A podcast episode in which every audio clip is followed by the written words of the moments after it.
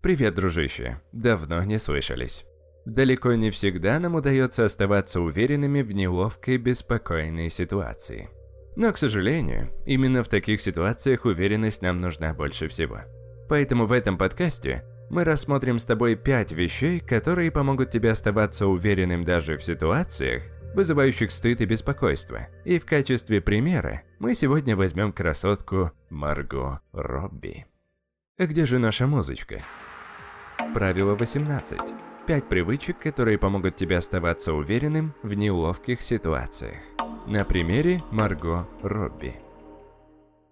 Важно отметить, что существует взаимосвязь между уверенностью и твоими действиями. То есть чувство уверенности, очевидно, будет вызывать решительное поведение. Но даже действия, вроде когда ты нервничаешь, могут вызывать чувство уверенности. Поэтому нам с тобой важно это изучить. Первая вещь – это общее правило харизмы. Оно довольно очевидное, но его все же стоит упомянуть. Тебе нужно развить в себе привычку чаще улыбаться. Марго улыбается постоянно. И когда она слушает, и, что еще более важно, когда она говорит. Это правило особенно полезно, когда ты нервничаешь или попадаешь в неловкую ситуацию.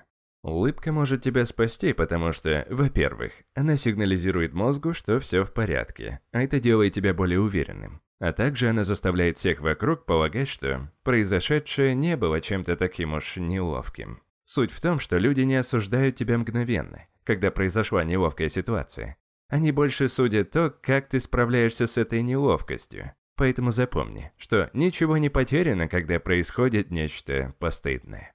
По крайней мере, в тот самый момент у тебя появляется шанс понравиться людям еще больше. Если ты будешь держать это в голове, то это поможет тебе почувствовать уверенность в тех ситуациях, которые раньше тебя пугали. На первых порах улыбка и смех после неловких ситуаций могут даваться не так легко.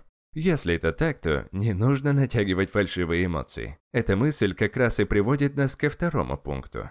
Если ты не можешь посмеяться над ситуацией, то как минимум Разреши себе быть искренним и прозрачным в выражении своих эмоций. Как мы обсуждали ранее, нам нравятся люди, которые могут оставаться позитивными в неловких ситуациях. Но если это невозможно, то нам все равно нравятся люди, которые остаются настоящими. Поэтому харизматичные люди иногда даже чересчур показывают свой стыд. Они могут закрыть лицо руками или немного преувеличенно отвернуться. Этот же принцип прозрачности применяется к тому, что мы говорим. Если ты не знаешь, что сказать в неловкой ситуевине, зачастую лучшее, что ты можешь сделать, это озвучить свой внутренний диалог. Требуется уверенность, чтобы рассказать о своем дискомфорте.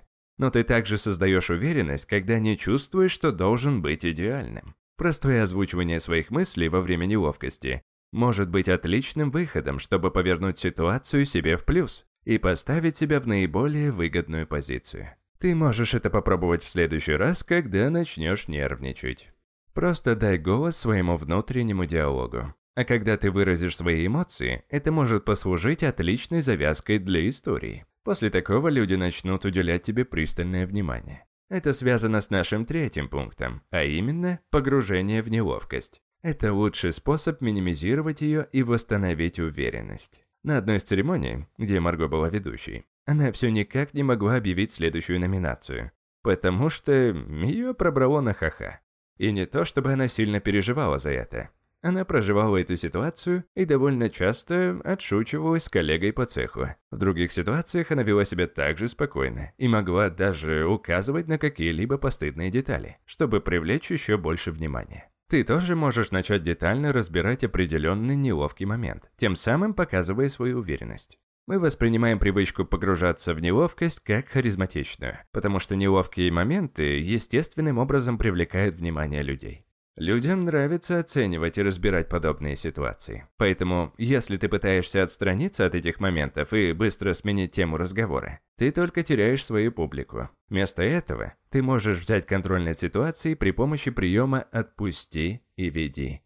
Сперва нужно отпустить что значит позволить вниманию устремиться туда, куда оно направляется естественным образом. В нашем случае к неловкому моменту. И затем, когда публика смеется, и ты уже стал лидером в беседе, ты можешь вести разговор дальше к следующей теме. Если ты это сделаешь именно так, то люди не станут сопротивляться смене темы. Есть еще одно преимущество в таком подходе. Это прекрасная возможность загнать какую-нибудь шутеечку, которая с легкостью вызовет смех, что еще больше увеличит твою уверенность. Четвертый пункт поможет построить уверенность в течение какого-то времени. Тебе стоит относиться к другим обратно тому, как ты бы относился к себе в предыдущих пунктах. Вместо того, чтобы погружаться в чужую неловкость, ты можешь помогать другим избегать их неловких историй, тем самым сохраняя их лицо. Марго поступает так с Джимми Феллоном, когда он рассказывает о своем неудачном свидании. Но здесь стоит сделать предостережение, потому что иногда людям очень нравится рассказывать свои неловкие истории. Вполне нормально погрузиться в эту историю и подразнить того, кто хорошо это воспримет. Но если же ты видишь, что кому-то некомфортно, и при этом ты не пытаешься ткнуть его носом в его же неловкость, ты подсознательно демонстрируешь, что тебе не нужно выделять себя, при этом опуская другого человека. И это естественным образом поднимает твою уверенность. Поэтому в ситуациях, когда ты видишь, что кто-то испытывает дискомфорт, поищи, как ты можешь сказать что-то позитивное или вытянуть человека из этой истории.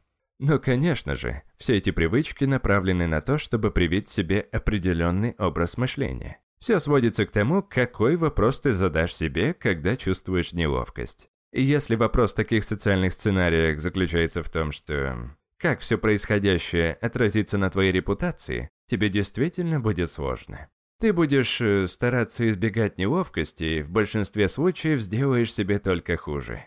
Но если ты заведешь себе привычку спрашивать себя, как можно сделать этот момент еще более забавным, ты справишься с неловкостью и увеличишь свою уверенность.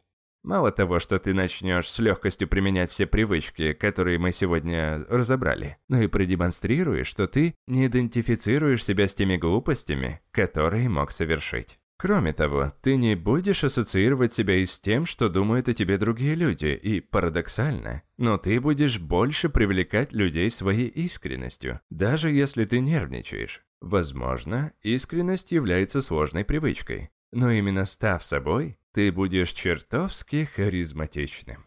Дружище, вот мы и приехали. Спасибо, что дослушал до конца. Рекомендую подписаться на один очень полезный телеграм-канал. Ссылочку на него оставлю ниже. Это книги на миллион. Там ты каждый день будешь слушать офигенные выжимки из самых классных и эффективных книг, из сфер бизнеса, из саморазвития. 10-15 минут, без лишней воды, только самое главное. Рекомендую. Как сказал, ссылочка ниже. Также, если у тебя нет времени, чтобы слушать, ты можешь читать.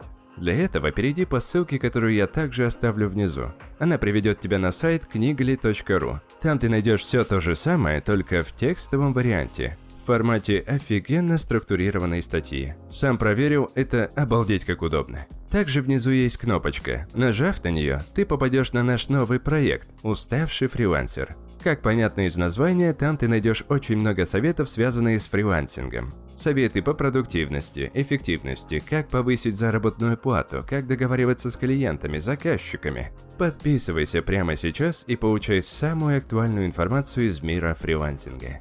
На этом все. Всего самого высококачественного. И услышимся в следующем подкасте. Пока, дружище.